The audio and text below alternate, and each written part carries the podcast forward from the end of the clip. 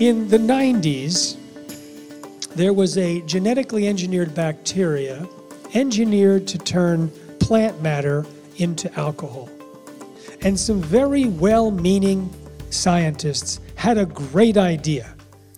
Let's send this bacteria to farmers.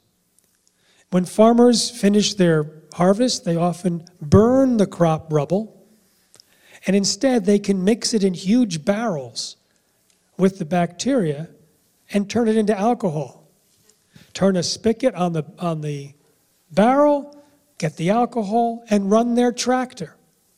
Then all of the nutrient rich sludge at the bottom of the barrel could be spread on the field as fertilizer. The EPA said, Great, go ahead, do it. You've already done, you've tried to test it this way and this way and this way. We have no further tests. Go for it. A graduate student needed some research for his PhD. Talked to his advisor, Dr. Elaine Ingham.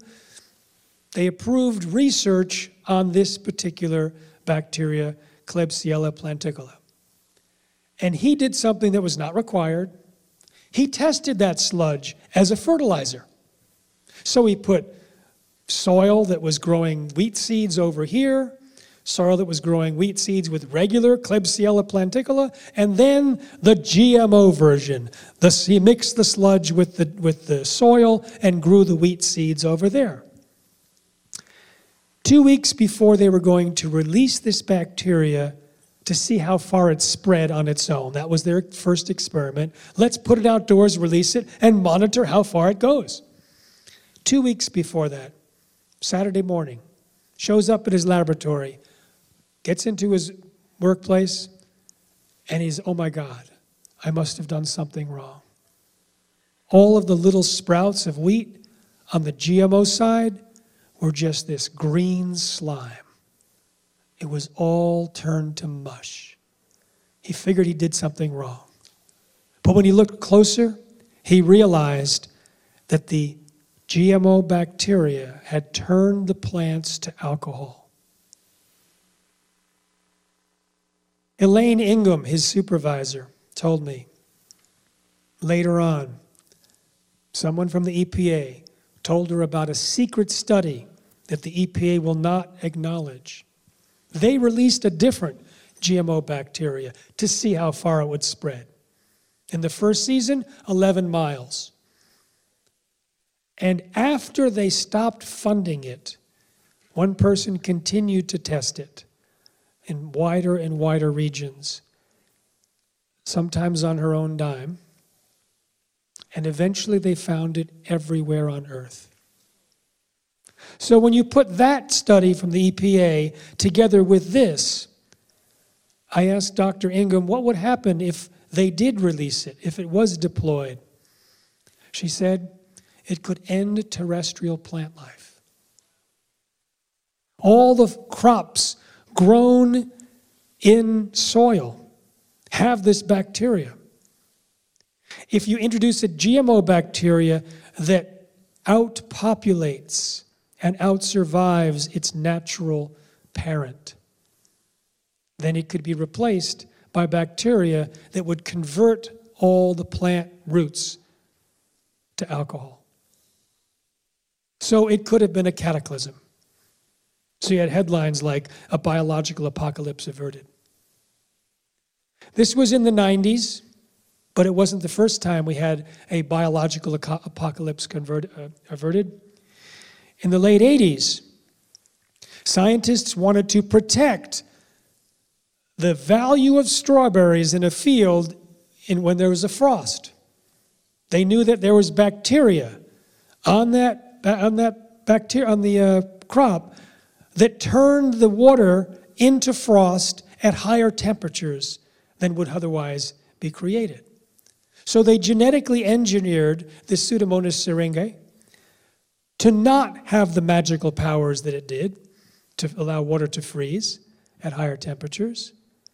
And they were going to spread it out throughout the industry.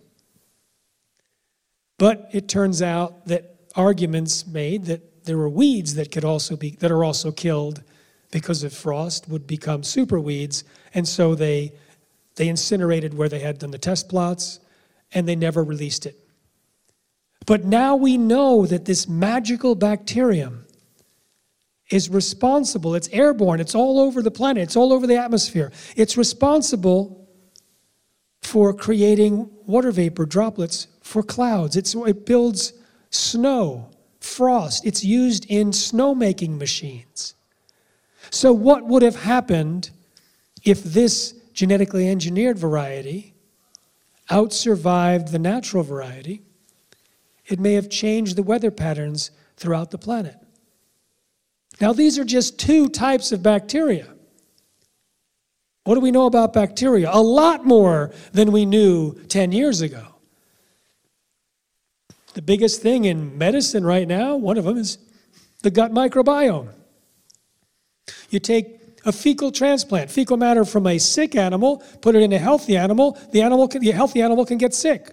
You take healthy animals' feces, put it into a sick animal, and the sick animal can get better. Fat to skinny, skinny to fat. Humans, similar changes. Dr. David Perlmutter told me about an autistic boy. They did a fecal transplant. Two weeks later, he was speaking in full sentences. There's some kind of crosstalk programming that happens in the bacterial world. I talked to Dietrich Klinghardt, Uh, a doctor. He said, The microbiome of the brain, they've tested it, it's what gives us intelligence. If you reduce it, you get dumber. The bacteria changes in the breast of a woman with a breast cancer. Why? Because it's there to help. There's new organisms in the brain for Alzheimer's, there to help. They're like the mini Jedi army inside of us and around us. We genetically engineer bacteria. What happens if it ends up in our gut, in our bodies? What happens if it swaps genes, as bacteria does? And now we have genes that don't do what they're supposed to do because they, we have now a gene that was created in a laboratory. Or the soil. We know almost nothing about soil microbiome. We know just a tiny portion and yet we're playing with it with bacteria that has very little testing and unpredicted side effects. And this year, this genetically engineered bacteria is being sold as a fertilizer for the first time. And soon, these pre probiotics, genetically engineered, will be sold as well.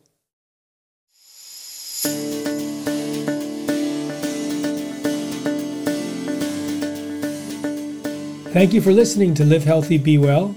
Please subscribe to the podcast using whatever app you listen to podcasts with, or go to livehealthybewell.com to subscribe.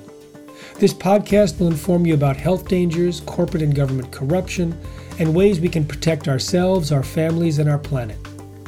I interview scientists, experts, authors, whistleblowers, and many people who have not shared their information with the world until now.